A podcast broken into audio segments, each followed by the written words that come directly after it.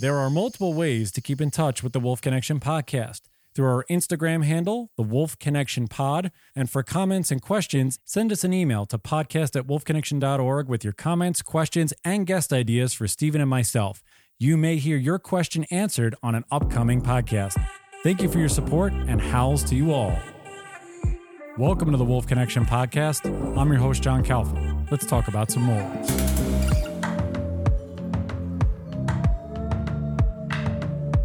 All right, riding solo today. Steven's going to edit this one on the on the back end, but very excited to again talk with another individual that I met at the International Wolf Symposium. She is coming to us from Palmer, Alaska, in her uh, hometown bedroom at the moment for the holiday. She's a lead technician for the Denali National Park and Preserve Wolf and Caribou Research Project since rough, uh, for roughly five years since 2018. She is Kaija Klauder. And Kaija, so great to see you again. How's everything going down there in Palmer, Alaska? It's going wonderfully, and it's great to see you as well. Um, I met so many wonderful people at the conference, and so it's really nice to be able to follow up with uh, you know all the different people I met and the diverse things that they work on that are related to wolves. Yeah, I wanted to ask you because we had a couple of people on already, and it, it's just going to sort of continue down the line. What were your initial thoughts being there? Because you gave a talk, which we're going to get into today, just about the overall scope of the symposium. Was there anyone there that you were itching to meet or talk to, or a, a talk you wanted to go to? What was your general takeaway from from the whole thing? Oh, I had I had a great time at the symposium. Um, I was really impressed by the diversity and quality of the research and information being presented there. Um, I had a great time seeing some old friends um, from other wolf projects I've been involved in, and it was also really enjoyable to meet some new people. Some people whose you know names that I knew from their work, others that um, I didn't, but I was you know once I heard them speak or learned what they did, I was really excited to get to meet with them in person. Um, yeah, so it was really wonderful to make make some good professional connections and um, get get to know people a little bit more rather than just reading their papers. Yeah, it's a, I love the in person aspect of it, and clearly when everything went down in 2020 and the and the pandemic, and they pushed everything, it's really great. It, it was, I think I sp- I said this to we spoke to Nick Gevock and Jad Davenport and and Cassie, a couple other people, and it really just seemed as though it was very quick in terms of you because you had to present, and so we were saying that was one of the I don't want to say criticism, it was just a noticeable thing that you roughly had 15 minutes to cram whatever you were talking about and then you had a five minute q&a and then it's jetting off to the next to the next talk because there was so much stuff going on. How did you feel that you were able to prepare? Did you get your points across? How did how did you feel it went for your specific talk? It was a short time frame. Um, sometimes though with talks i think that can be nice because it gives you a great excuse to gloss over any of the complicated stuff that you didn't really want to try to explain to people um, yeah. and really just focus on what was interesting or exciting or new about your work. And I was presenting material that um, at this point I'm, I'm pretty familiar with. It was the subject of my master's research. So I was able to condense that down pretty well, I think, I hope. Um, yeah, and I certainly had that same sensation of sort of rushing excitedly from one talk to the next and wishing there had been more time but at the same time i wouldn't have wanted there to be less talks because i wanted to hear about all this cool stuff that people were doing. Yeah it was it was really i mean they did such a, a phenomenal job in the way of the the the swath of people that were invited and the amount of topics that were really covered was almost uh, it was really eye-opening when i was trying to plan of what i was going to do when i got there and especially riding solo without anyone else from an organization, or at least if you come with a group of people, you can say, "Oh, you go to right. room A, room B, things like that." But yeah, it was it was fantastic. It was really good, and it's like you said, meeting all of the people that I've interviewed in person, and then meeting people such as yourself for the first time, and really just starting to make those connections is always is always wonderful. It's such a great thing mm-hmm, to do. Mm-hmm, absolutely. Yeah. So, how did you get started in this in this world? Where where how where did you grow up? What was your initial I guess foray into biology? I know you you got your masters uh, I believe in the University of Washington. You were in multiple wolf projects, New Mexico, Minnesota, Yellowstone.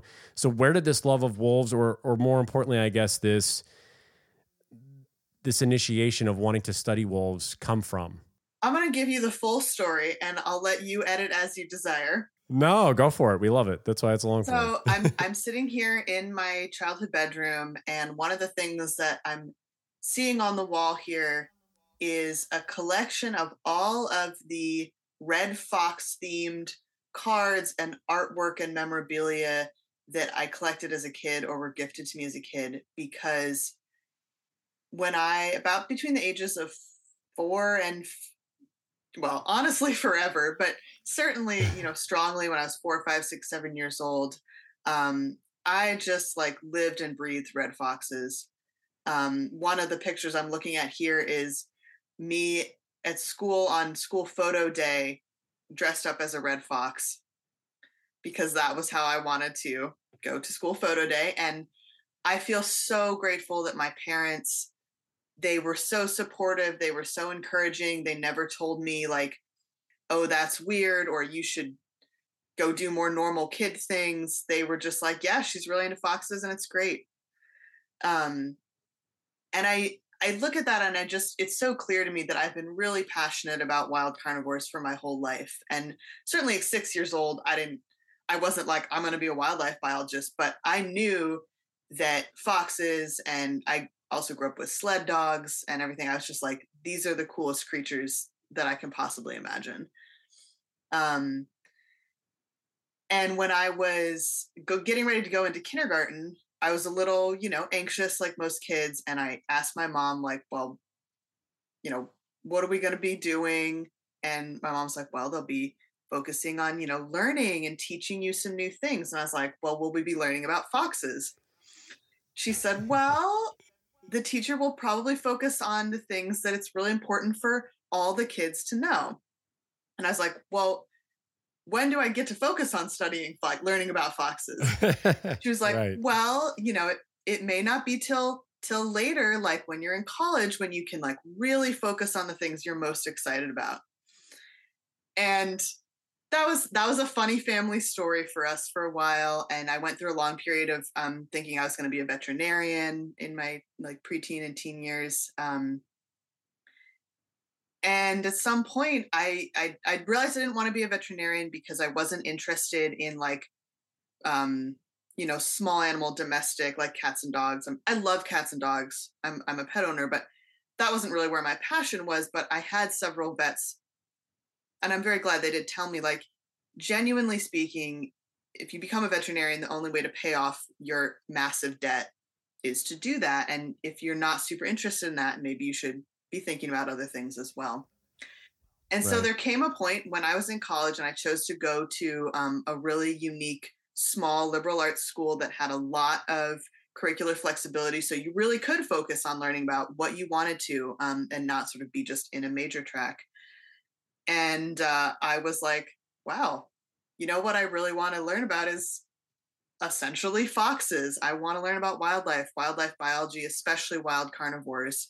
So that always made me laugh just to see that come full circle. And I did my um, senior project as an undergrad looking at coyotes on Mount Desert Island. So I, I went to College of the Atlantic, which is in Bar Harbor, Maine on the coast, very small school, right by Acadia National Park, beautiful place. And I was really fascinated by these wild canids that had introduced themselves to New England pretty recently.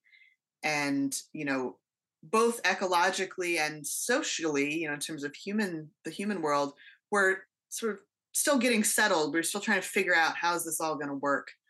Um, and that I was kind of like, yeah, that was great. I want to do more of that. And around that time is when I started saying, you know, telling people, yeah, I, I want to be a wildlife biologist um, because it it had it had the wild animals, the wild carnivores. It had scientific research, which I was, you know, really passionate about the, there weren't owners. I didn't have to interact with owners like being a vet. Um, right. Yeah. You you want the megafauna. I think that's what you yeah, were for, and right? I the whole time. It became clear to me during that time that you know part of why I'm so fascinated by carnivores and love them so much. A lot of it is just who I am and who they are as creatures. I just there's a connection there. But I'm also really intrigued by the effect that these charismatic animals have on human beings and how our cultural and personal historical legacies inform that interaction to such a significant extent. Um, I think, you know, if I were working with, I don't know, let's say a an invertebrate like a, a snail or something, I don't really see people bringing the same kind of historical, whether that's political or religious or anything, um, narrative that they have within themselves to the table about that creature in the way that they do with carnivores. That complexity often makes working with large carnivores really challenging and sometimes deeply frustrating. But mm. I think also to me, really interesting and complex and engaging and offers us the opportunity because of that complexity and that challenge.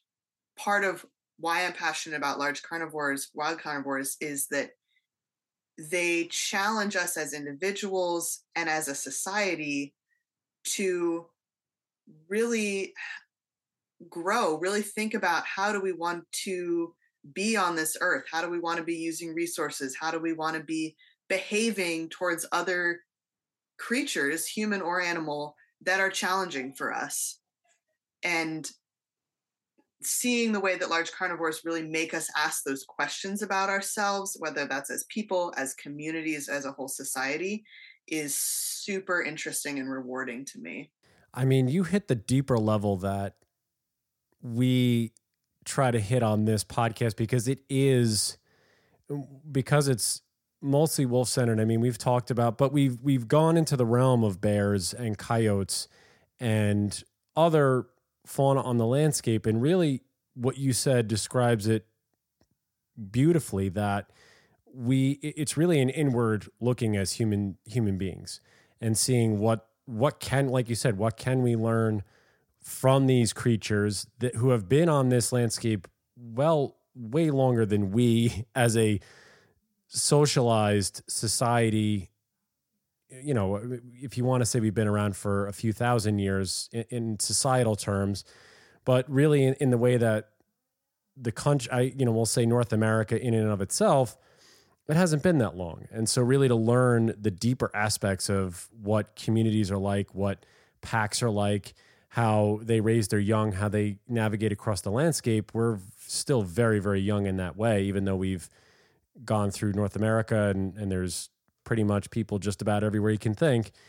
What's that like for you? Because it seems like you clearly had that upbringing where you were allowed to really feel and think and guide yourself through this process.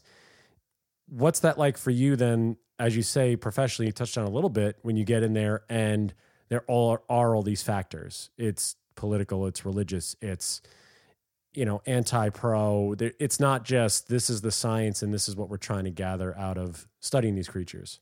I think one of the things that I try to bring to the conversation is trying to bring some of that complexity, which often kind of gets left in the shadows or in the subtext, trying to really bring that out in the open so we can address it.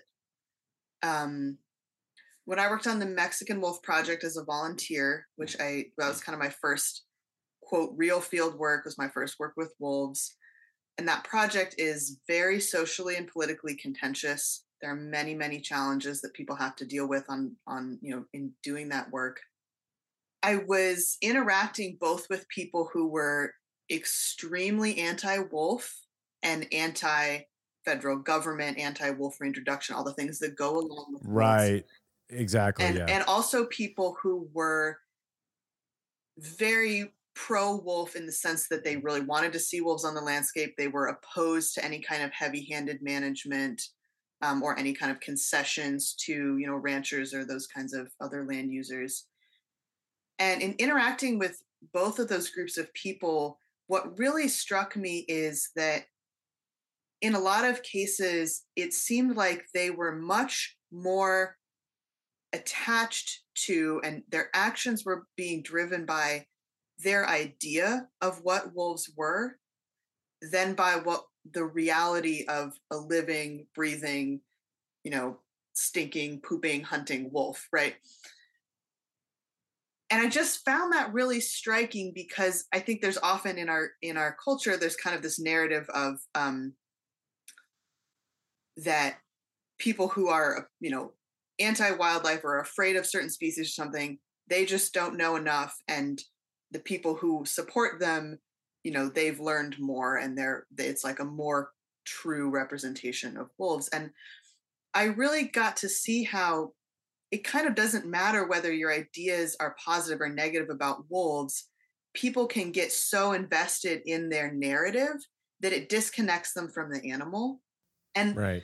and i'm not saying people shouldn't have shouldn't that wolves can't be symbolic to people or can't be you know culturally representative of different things. I mean that's inevitable and i think can be really beautiful right? Like that's part of what makes cultures rich is the way we create a symbolic world around us. But i do think it's challenging to be in a room where you're trying to make management decisions about biological wolves and the people at the table are talking about symbolic wolves. Yeah I can see how that's a problem. And 100%. so I think one of the things that I try to do is is give the space for that to be a little more clear. So when I'm giving, for example, presentations to the public, like in Denali National Park, even if it's a, you know, I'm not speaking about anything particularly contentious. I'm usually just giving some general information about wolves and how we study them. I will start the talk by drawing people's attention to this fact that depending on your cultural and personal background, you're coming to the table with some really different ideas about these creatures. And I, you know, use some examples from that, like from European culture, North American indigenous culture, different places, and invite people to just think about like, oh, what are my ideas about wolves? And what would be the value or what would be the context where I might want to be aware of that and be able to distinguish that from kind of what I might call biological wolves or you know the, a particular wolf that you're dealing with in a given situation. Yeah, because I feel like I if mean, the that's... more that we're able to do that, um, the more that a will be able to I think respect other people's opinion even if we disagree with it because we're we're able to see okay this this thing symbolizes this thing for you that at some level I might be able to relate to, even though I disagree about how we should manage this animal.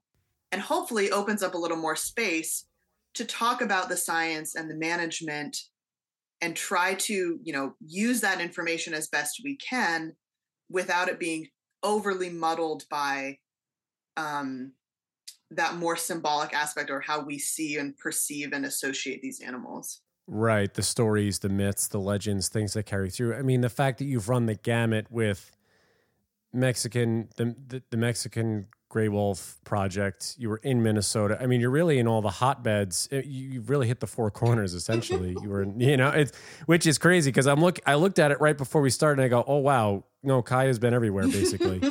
but it's do you? Where it just seems that you've. What's the different? What is is there a difference you can pinpoint where you're at now in Denali as opposed to those uh, as opposed to Minnesota Yellowstone, New Mexico, any of those places? Because I, I I spoke with Bridget Borg a couple of times who you get you guys work together and it just it seems I guess peripherally that you know Denali is it's up north it's it's sort of this hidden gem or jewel that nobody really it, not that nobody not as many people I think make the trek to Denali as opposed to Yellowstone or Wisconsin or you know in that sense.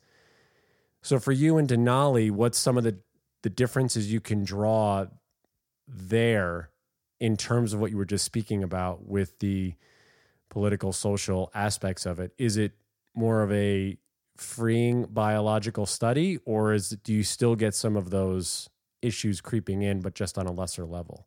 Certainly, wolves in Denali are politicized in a couple of key ways, and I honestly mm. I, have yet to hear of a major wolf research project, which is to say, you know, an area that has a significant wolf population, or really any wolf population where they aren't politicized in some way. Yeah.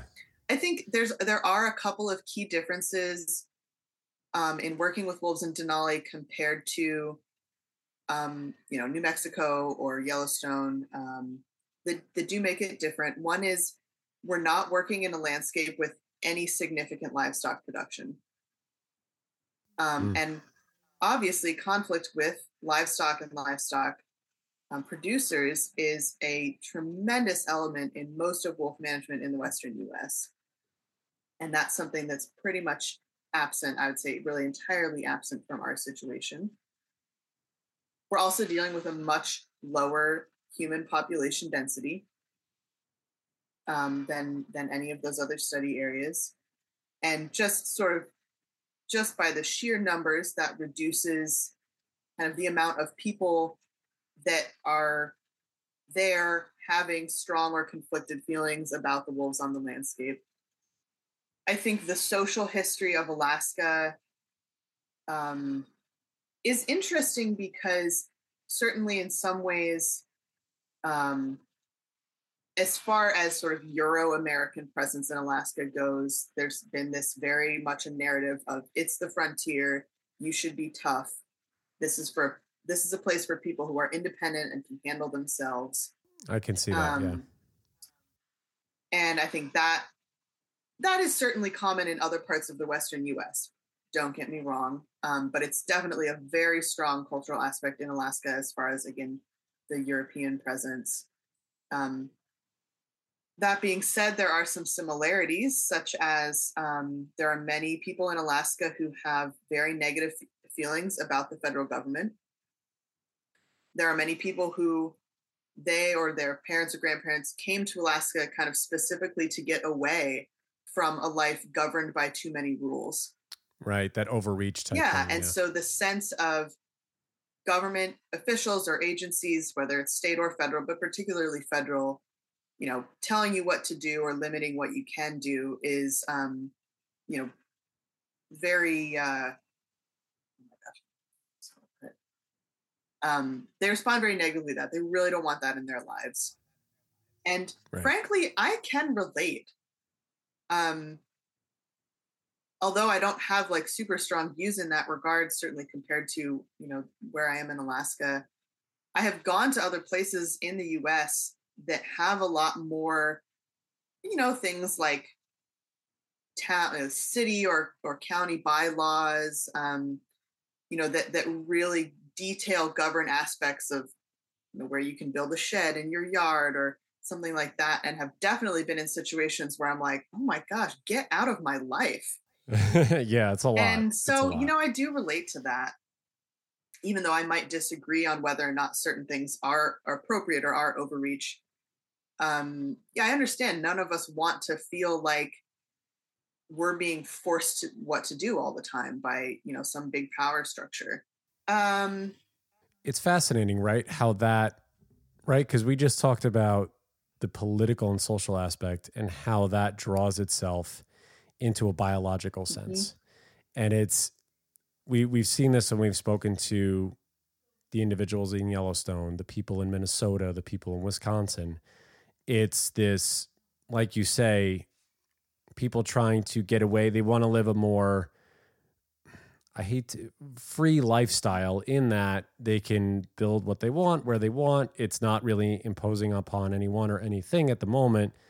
And that's a lot of the issues we see with I guess the Yellowstone and Idaho reintroduction is that it's really not more about the animal, it's really more about the governmental aspect of how that was handled.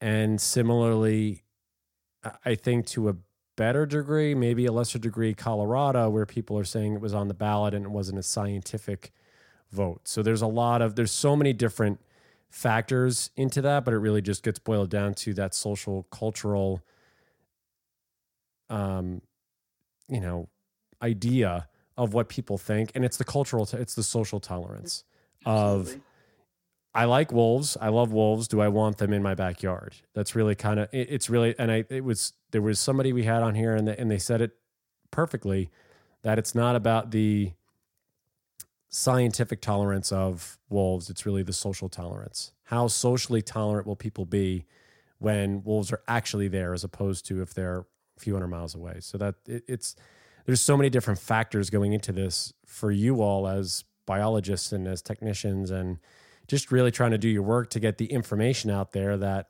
people may or may not want to listen to, or ultimately will just brush aside and say, well, it doesn't really matter. I'm going to believe what I believe anyway. I mean, that has to be somewhat frustrating for you guys. I know it's frustrating for some of the people we've talked to. I mean, for you, it seems as though you've you you found a way to be able to make that work for yourself, uh, especially in, in Denali and in Alaska. It definitely can be frustrating um, when people feel, or when it, I should say, when it feels to me that people are really unwilling to absorb some information. Even when I'm not asking mm-hmm. them to change their view, I just want them to have the information. Um, right. I do think another to to add to perhaps what I said before another difference between Alaska and some of the other wolf projects and, and wolf populations in the US is that um, our wolves never went away. There have been changes in how they were managed. You know, there were times where they were more heavily um, you know, trapped and targeted both by citizens and the government, but they were never completely gone. And I think in some regards, with that Alaska sort of vibe of, you know, people wanting it to be wild, people wanting that, that sense of self sufficiency.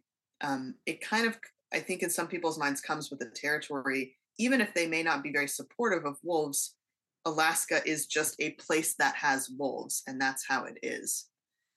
And I know that it feels really different psychologically to have to have something that had been gone be brought back or or sort of put upon you if you weren't excited about that versus it just being a baseline reality. I do think right. that also in some ways influences the tenor of the conversation around wolves in Alaska as opposed to some of those other areas.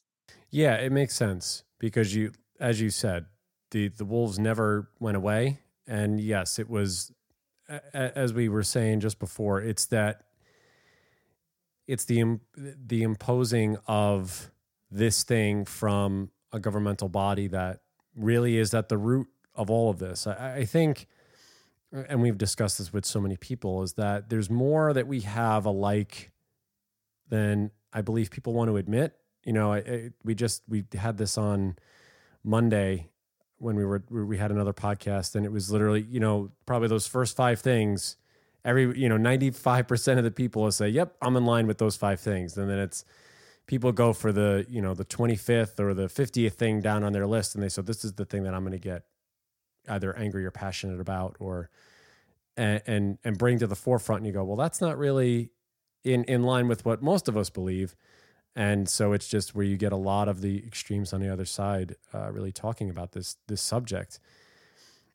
For you when you're when you're there and and, and we'll get into your your presentation and your and your paper and the and the work that you're doing because it it is interesting to talk about because we don't it's great that we're getting into this subarctic talk because we're never really to, you know we're talking about mostly wolves in, in, the lower 48 yes it gets cold in certain spots but really getting into this really this wild frontier aspect that where it's incredibly cold uh, where these animals exist.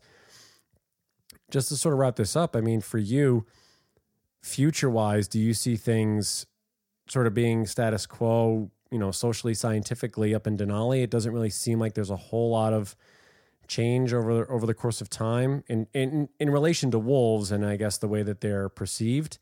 I mean, if that's the case, what do you think it'll just go status quo and how people perceive them, how people view them, and how they're ultimately studied and either targeted or not? As far as the future of perception of wolves in Denali, right now I'm not seeing any kind of big watershed changes on the horizon. Um, mm-hmm. Alaska has so much space, space that is not being managed or controlled by humans for human activity. And that space gives us a lot of ability to move ahead even when there's conflict because that conflict is not all having to focus on the same 300 acres and we have to resolve it because there's nowhere else to go. Um, we've got plenty of space for wolves to live where they're not really around people. We also have plenty of space that where people can harvest wolves or where mo- wolves are more heavily managed. And I think that that in some ways turns down the pressure a little bit on the conversation um, so that it doesn't feel like it's an immediate crisis all the time.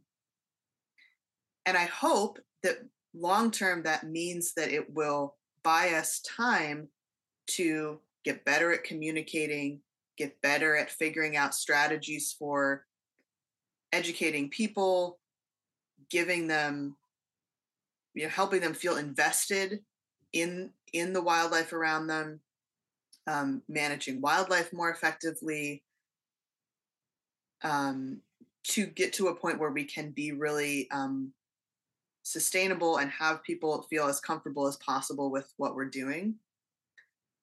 That being all that being said, I would say kind of the big caveat looming over any conversation in the Arctic or subarctic is climate change. At the moment, we don't we can't really point to anything in particular that seems like a climate related threat to wolves specifically but the entire landscape of the Arctic and subarctic is changing very rapidly in ways that we often haven't been able to predict very successfully. And it's pretty challenging for us to have a good sense of what that landscape is going to look like in 100 years, in 500 years, in a thousand years. And not that we can necessarily manage on a thousand year horizon, but that sense of looming change is ever present. And i think influences our thoughts about pretty much everything. Um, you know wolves are an extremely adaptable species and they already survive in very diverse habitats around the world. So i don't think that like they're going to go extinct or anything like that but what their world looks like and what their ecology looks like and how we manage them and, and interact with them might change dramatically as the landscape changes in the next several hundred years. And I think we're we're doing our best to monitor and try to understand what's happening and what might happen.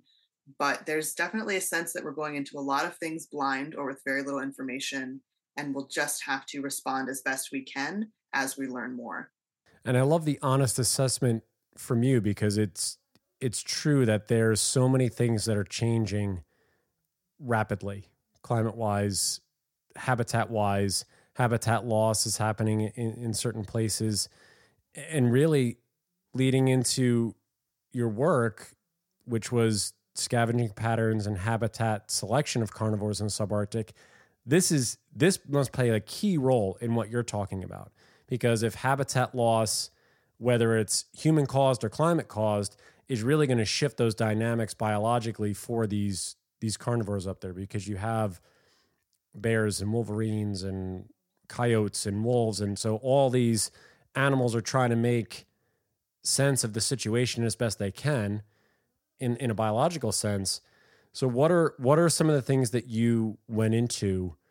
Just just briefly i guess sort of the overview of, of your work and and the and this talk that you gave in the paper that you're you're doing about what this means. Is climate change that big of a factor in your study, or was it multiple factors in terms of the scavenging patterns and the, the habitat selection of what's happening up there? Climate change and its impacts, as I said, are, are kind of in the background of every conversation. And certainly there's a sense across many disciplines in the North that we're scrambling to get baseline data, even as the baselines are shifting we're trying to figure out well if we can just get a hold of what's happening now we're going to we're going to need that information in even you know 10 years down the line because you know we're realizing oh gosh right now is different than 10 years ago. Um, and i think that that certainly includes things like the ecology of wildlife what they're eating um, kind of what's what's structuring structuring their populations and their demography um, because we are going to have a hard time knowing how and when and if that's changing if we don't have information on it now. So, although my work didn't particularly focus on climactic factors in terms of like what I was measuring or putting into my models, you know, there's definitely a sense that this stuff could be shifting rapidly, and it'd be nice to be able to have a comparison.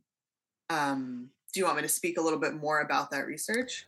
Oh yeah, go ahead. Yeah, give us give everybody the the description of of the findings that you that you got and, and what what are the factors that really go into this because we're really talking about and I was briefly looking over it about behavior, risk mediation strategies, things that people as we know for the most part wolves and, and other critters for that matter, coyotes, they're a little bit more risk adverse. They're going to make sure that they're going to be able to eat or drink somewhere somewhat safely, especially when we're talking about in a frontier subarctic landscape with larger ungulates, larger apex predators. They have to really pick and choose where they're going. So yeah, give everybody sort of a baseline of of what you found and, and what you were presenting. Certainly. So I was I was interested in learning more about how the different species of carnivores in the Denali landscape interact with each other. Obviously, there's been decades of predator prey research um, that's told us a lot about those interactions and how those take place within ecosystems. It's only been more recently that there's been as much focus on predator predator interactions and how those um, fit into ecosystems and shape uh, those processes and that's super fascinating to me because you know if there's something better than one large carnivore it's two large carnivores so you know great. Right exactly. Um so that was that was the big umbrella of what i was interested in looking at and then i took kind of two separate methodological approaches within that theme. Um, the first and probably more involved one um, looked at scavenging. And along with my lifelong fascination for wild canids, I'm looking here at the fox pictures, has been a right. lifelong fascination with dead stuff, frankly, because okay. what better way to learn so many fascinating things about an animal than to have an opportunity to look really closely at its body and its its anatomy and its organ systems and all that stuff. And so I've always been super fascinated um, by things like you know necropsies and surgeries and like seeing what's going on in there. So in some ways scavenging was was again a pretty logical connection in terms of you know what i've always been interested in. But i recognize that i'm in the minority with that kind of fascination. You know most people are like oh a carcass let me go away. You know it's not a mm-hmm. glamorous or you know sort of sexy topic of study in the way that living animals might be right and I think because of that, scavenging research has been a little neglected um, compared to, say, you know, predation, which is very cool. Uh, and and again, you know, here's how our cultural narratives might influence this, right? Um, in you know, Western culture, Euro um, descended culture, there is a cultural narrative that to scavenge is is to be weaker, is to be more cowardly, um, you know, than than the mighty predator. And, you know, not that I think many people have said, well, I don't want to study scavenging because I don't want to study cowards, but that sort of stuff is there in our minds unconsciously. And I think can delay or bias the directions that science goes. Anyway, mm-hmm. point being, there hasn't been as much attention on scavenging until the last few years, even though, from the animal's perspective, scavenging can be a life or death resource because hunting is hard. It is so yeah. dangerous to be out there trying to kill a moose or, you know, certainly trying to kill a big ungulate. But even if you're a smaller critter, you know, you're trying to catch a ptarmigan or something, you're expending a ton of energy. Um, there is always a possibility you could get injured. So if that food is just sitting there on the ground for you to eat, that's great. That's amazing. That's fantastic. That's opportunistic. Yeah. Really, that's what it should be seen as. Yeah. smart. It's smart to use that resource. Um, and I think there's been a growing understanding of that, and that scavenging isn't just this. You know, for many species, scavenging isn't just this oh occasional side gig.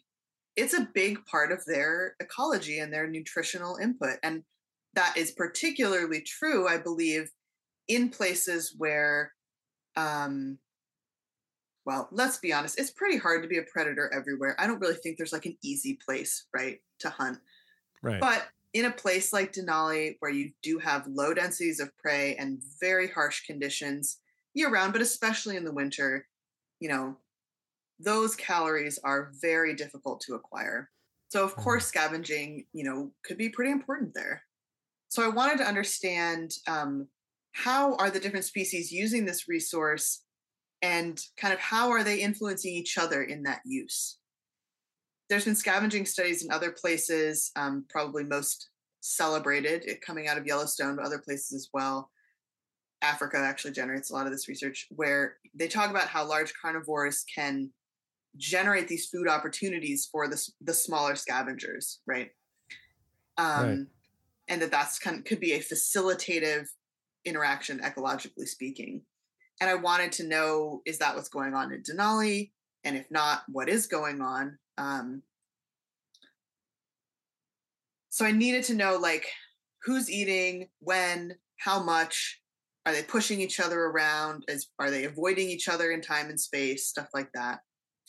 And because Denali has all these wild carnivores, it's a good place to do that. So I spent several winters um, trying to locate carcasses. A lot of it was um, through the GPS locations of GPS collared wolves, where you see a cluster building up. It's like, okay, they're feeding on something. Let's go check it out. They're feeding on something, right? Some yeah. of them I just found from you know track and sign on the landscape, or people reporting them. Um, like for example, the pilot that monitors our wolves. He he called me and he said, "Oh yeah, I noticed a carcass in this creek drainage. You should go check it out." Um, trying to find every every dead thing I could and putting a trail camera on it that would take photos of who's there, when, what they're doing. And in documenting all these different carcass sites and, and which animals scavenged and when in the wintertime, what I found was that wolves and wolverines really used that resource heavily. Um, whether that metric was how likely they were to show up or how long they were to stay, pretty much across the board, they were doing the majority of the consumption of that food. And so, you know, most of the stuff I had was wolf kills, but also just animals that had died from exposure, whatever. It was always just wolves and wolverines eating and eating. And coyotes and foxes, the other two species I focused on, showed up much less frequently. They spent less time there. They were more vigilant. And it didn't really fit the story of, oh, wolves providing this resource for other species. Instead, what I was seeing, I would describe as um, wolves and wolverines were out competing these smaller species for this resource. Um, mm.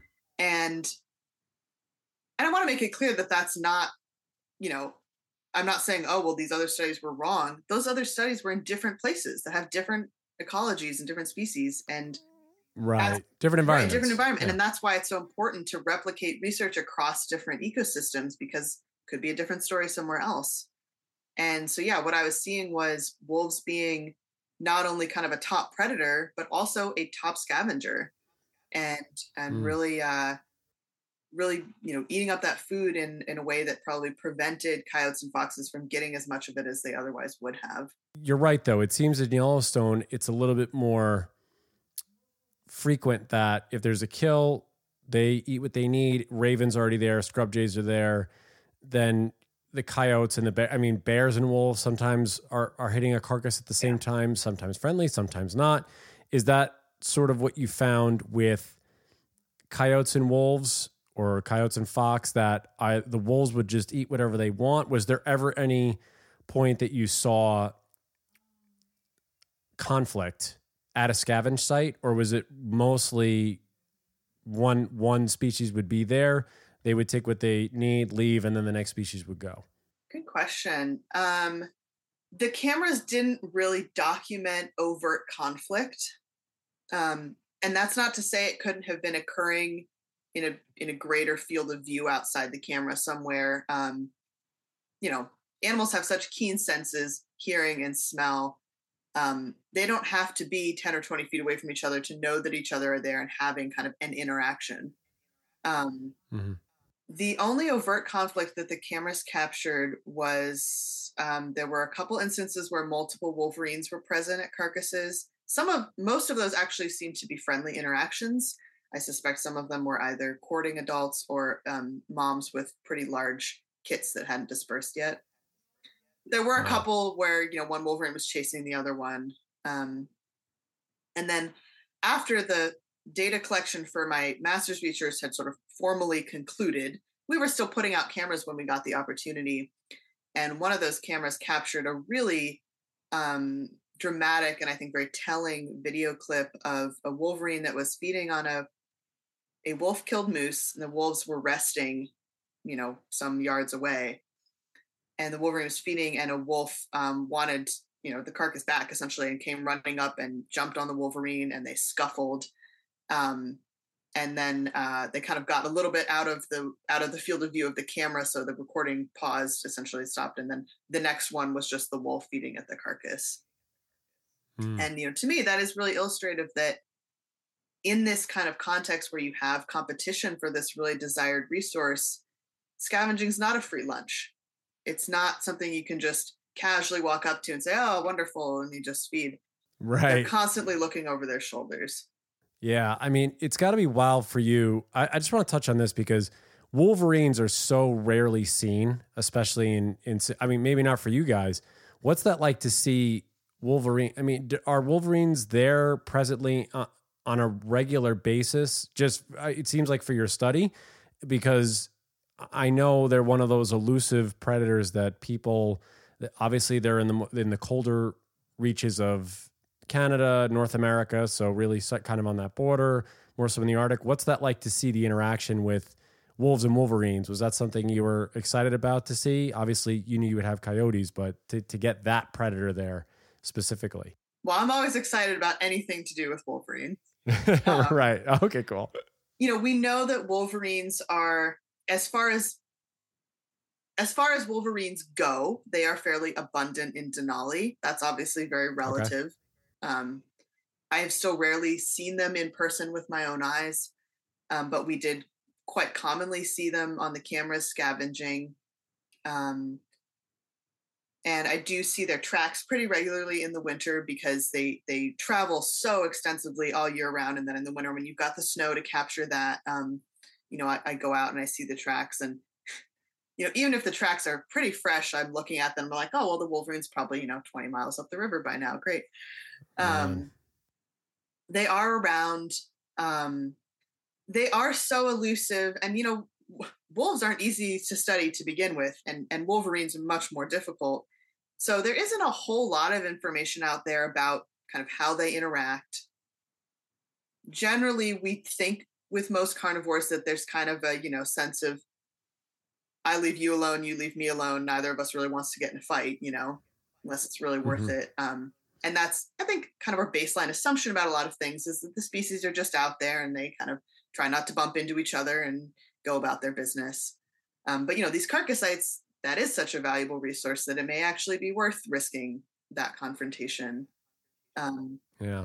and you know wolverines are a creature i think part of what i appreciate about them so much is that they have for so long had this reputation as as a scavenger as a glutton you know, skulking around, stealing the food, whatever, which even if that were their entire ecology, is still a masterful way of making a living in a harsh landscape. And yeah. in fact, they actually do a lot of hunting. Um, as we're able to study wolverines more effectively, we're learning that they do hunt quite a bit of small game for themselves. Things like ptarmigan, snowshoe hare, squirrels, ground squirrels, birds, stuff like that. Um, so to me, they're just absolutely marvelous creatures. I'm always so excited to, I mean, if I see one, I'm over the moon, but seeing their tracks and seeing them on the camera is is absolutely still um, you know, I'm just like, oh, great, like this is amazing. And I feel so lucky to live and work in a place where I'm seeing the evidence of wolverines and wolves and coyotes and bears and all these incredible creatures. Yeah, it's so awesome that you guys have the the whole swath, the whole palette really is there. Talk about the so the scavenging clearly is different than I think a lot of at least the individuals that we've talked to, and that's fair because, like you said, different environment breeds different behavior, things of that sort. Go into the habitat selection and what that means, and is this specific to the winter months? Or are you talking about all year long in terms of habitat selection? So the other prong uh, other than scavenging that I wanted to look at was specifically focused on the relationship between wolves and coyotes. Coyotes have undergone this, you know, tremendous range expansion in North America, just mind-boggling range expansion, which to me really speaks to their incredible adaptability. Um, yeah. And I've often heard it suggested, or sometimes kind of even stated, that the reason they were able to do that is because of wolves being extirpated um, from so much of North America. And certainly, I'm not saying that didn't play a role.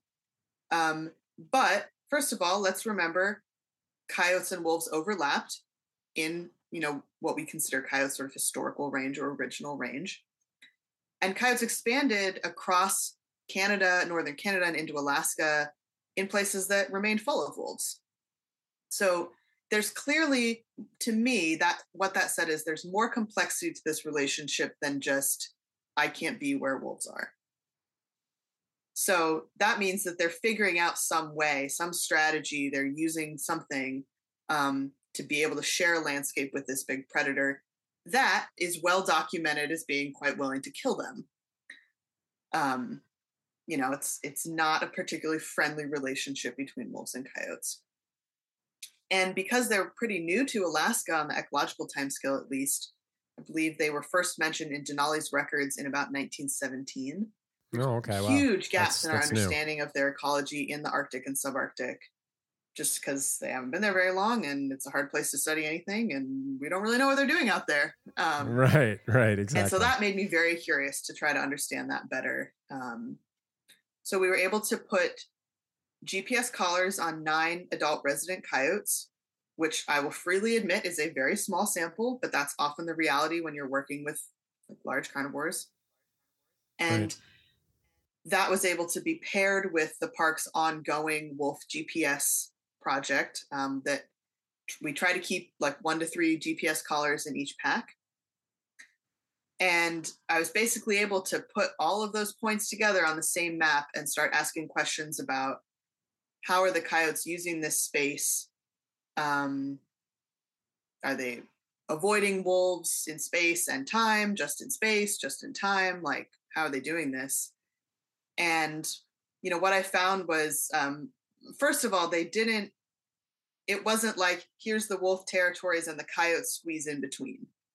Definitely not. Coyotes had these huge home ranges that, you know, overlapped with one or more wolf territories, depending on how they were situated. And I think that really speaks to the necessity of being able to cover a lot of ground in that difficult environment. There's just no way to get the food you need if you're squeezed into a small area in Denali. It's just not enough. So they had to spread out, they had to overlap with wolves. And what I found was that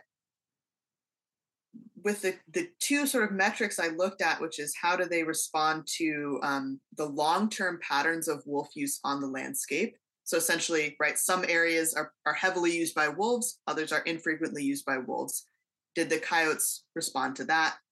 And then did they respond to proximity? The best I could measure with the collars, you know, if they're like near to a wolf or not.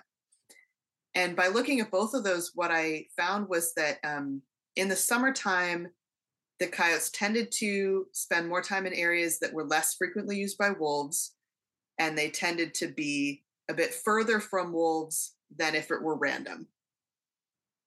However, in the winter, both of those metrics reversed. They spent more time in the same areas that wolves tend to spend time in, and they were more likely to be closer to their nearest wolf than if it were random. That's interesting. Okay. Again, caveat, small sample size. Um, and it, you know, it was a data collected over a two year period. And of course, in the natural world, there's so many cycles that fluctuate on 5, 10, 20, 100 year time scales. We can't necessarily extrapolate this very broadly. But it was super interesting to me. Um, and I have several theories about why that is the case. My the one I think is most likely is that in the winter there are major energy constraints on animals traveling through the through the snow. Anybody who's walked through even knee deep snow, right, knows that gosh, it's pretty tiring. And Yeah. animals can't afford to be burning a ton of extra energy floundering around in deep snow if there's an easier way to travel. And so that funnels everybody on the landscape towards the easy travel routes, whether that's a windblown ridge top or the firm ice of a river or a trail that humans have put in, um, because you're saving energy by using that route. Um, so I rather suspect that there's definitely a component of wolves and coyotes getting funneled together in that regard. There could be more complex behavioral stuff to it about hunting and scavenging or feeling more secure if you know where the wolves are than if you don't. We didn't really have the data resolution to answer those questions more specifically. I also think my big takeaway from it is that, like everything in ecology, it's never one size fits all. You know, these these animals are showing different behaviors in different seasons. I was also looking at kind of how they were selecting these, uh, how they were responding to these wolf metrics depending on if they were like in the forest or in the tundra. Those differences weren't as strong as the seasonal differences, but there were some. So again, it's like depends on the habitat they're in and as somebody who's really excited about behavioral ecology and and the the interface right there of individual animals making their own decisions that then scales up to produce ecological patterns. I'm, I'm always sort of reiterating that um, you know it's never one size fits all and animals are smart and they're making complex decisions in a complex world. It's very unlikely that we're ever going to get here's the rule here's how they do it the end. Um, so to me that just really reinforced that idea of when we're trying to understand how things are working we need to be very cautious about generalizations because typically the deeper you look the more you see nuance and complexity there. Yeah. Well everything you said yeah is i was just going to say that and you, and you took the words right out of my mouth there. I mean they're so intelligent and just the adaptability really of all of the the the predators that that you spoke about, the coyotes, the wolverines, the fox. I mean, these animals are really just trying to they're just trying to live. And I think that's I think when you put it that way, it sometimes reaches the general public a little bit more when they understand, oh no, I'm just trying to get food for my fam my pack, my yeah. family. I'm just trying to figure out a way to survive. Like you say, burning less calories, burn saving the energy. Okay, if I have to be 50% closer to this pack during the wintertime because I know odds are they'll make a kill. I can get, you know, a few scraps of meat. I'll be okay for the next day or two. However, they, however, it's rationalized in a biological species brain. It just, you're right. And, and the work you did is, I, I hope you're going to continue to do this because I think this is really fascinating how this is one, it's going to evolve obviously over time. I mean, the odds of us, I think, surviving for 100 more years or 500 more years outside that is a little is a little sketchy. But it, you know, who knows? We'll see. But do, do you see yourself really just continuing on this this path this path of diving into a few more years? How how long do you think you're going to be continuing the, these two parts uh, of study? Those specific studies um, concluded with the conclusion of my work as a master's student. I'm still very passionate about both of those topics. And I think there are continuing opportunities for Denali National Park to continue researching some of that. One thing that that I like about the Park Service, although it sometimes annoys me, is that as a biologist for the Park Service, um, we are sort of tasked with balancing the need to have information about wildlife and resources in the park, whether that's animals or plants or glaciers or whatever, so that we can effectively protect them and effectively manage them. Um, but a big part of the Park Service mission is about um, frankly humility and saying hey we don't need to be controlling everything we don't need to be messing with everything um, it's important for us to just let things be sometimes um, and so within the park service as far as research and wildlife goes i could come up with huh, i could i have come up with many cool ideas about studies i would love to do right. but if those studies aren't strictly necessary for what we're doing in terms of the things that we're required to monitor, that we need to monitor to make sure that we're protecting adequately, then the Park Service is kind of like, hey, you know, we don't really need to be doing that. We don't need to be collaring those animals. Mm. Um, collaring is very stressful for them. Um, and although I'm like, but Wolverine studies, I'm also like, yeah, I'm glad that I'm working for an organization that isn't um, isn't necessarily going to approve every single research proposal because right. I think it's important for any researcher to be asked, whoever they work for, to be asking themselves, is the information that we're going to get from this study worth it to justify whether that's the stress you're putting the animals through, the fuel you're burning to get there, whatever it is, the, the impacts that you're having. And certainly, many times the answer is absolutely yes. But we should always be asking that um, of ourselves.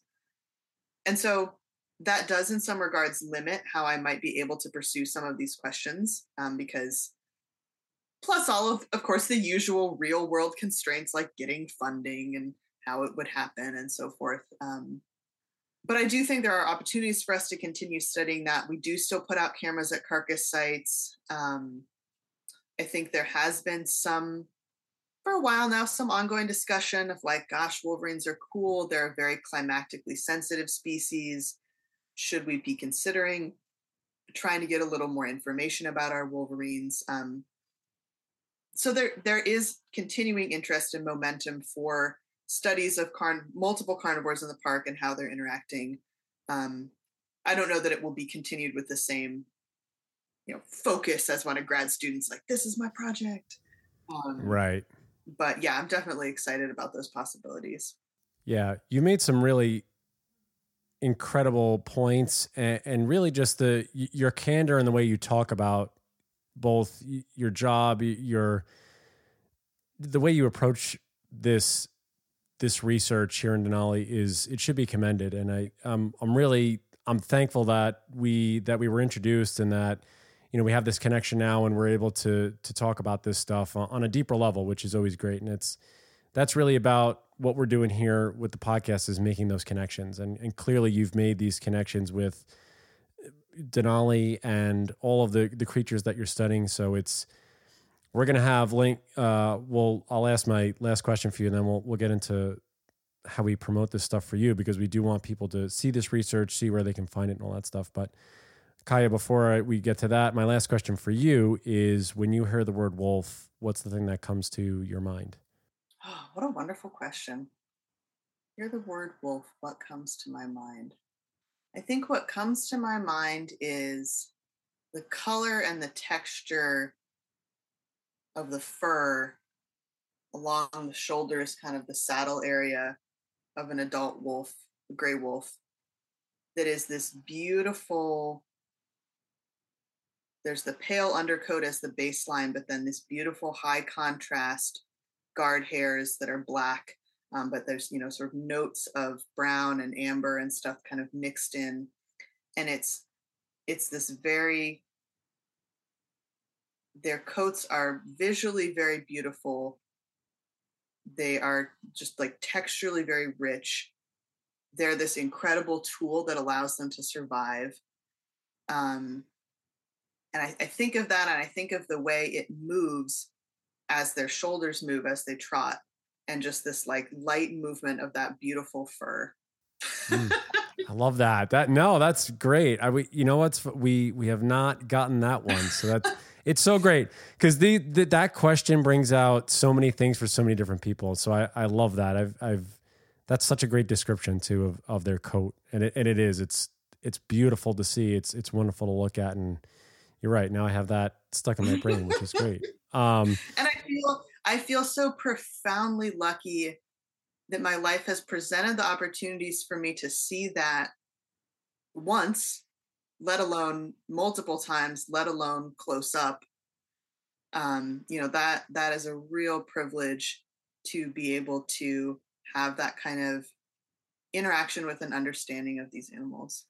Yeah, it really is. It really it hits you in a place, and this is why I always ask people, and it, and it and I sort of know the answer, but the fact that we know that wolves clearly, as we spoke about earlier, the symbolism and the way that they're perceived on either way you look at them, it it hits something different than probably any other species on the planet, and it's it's to their detriment and to their, for the most part, it, it can go either way. But it, it's the way that people feel about them, and I, I don't know if that's ever going to change.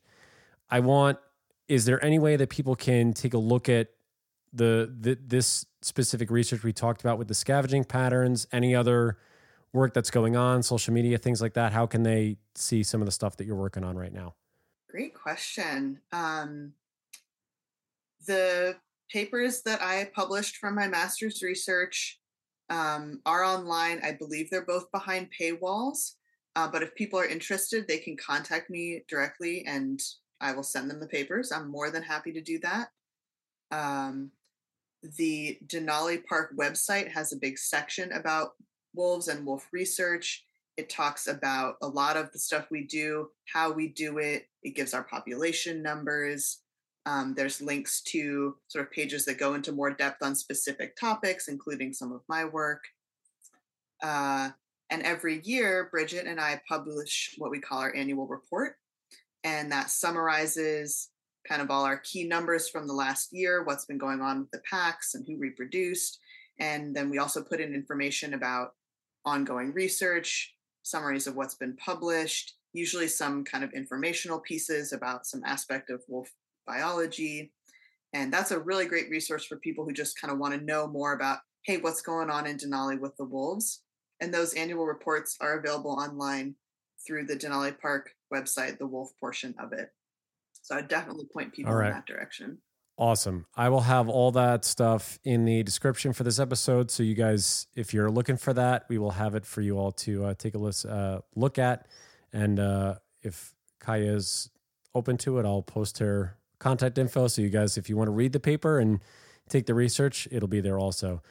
Uh, Kaija, uh, Kaija Klauder, thank you so much. This was really great. What an awesome conversation. And uh, thank you again for, for making the time. Yeah. Thanks so much for having me. I really enjoyed it. You got it. Uh, house to you all out there. We'll be with you next time. Bye, everybody. Looking to support Wolf Connection or sponsor one of the wolves in our pack? Just go to wolfconnection.org, click on the donate tab, and find out more information.